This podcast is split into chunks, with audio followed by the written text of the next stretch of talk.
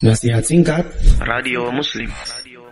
Ana mau tanya Ustaz, pada lafaz tahiyat di sholat kita terdapat lafaz sholawat kepada Nabi Muhammad dan Ibrahim. Mengapa hanya ada sholawat kepada beliau saja Ustaz, sedangkan Rasul bukan hanya kedua Nabi tersebut saja? Mohon penjelasan Ustaz, barakallahu fikum. Ya, Allah taala para ulama menjelaskan kepada Nabi Muhammad shallallahu alaihi wasallam karena beliau Nabi yang paling mulia, Nabi kita kaum muslimin.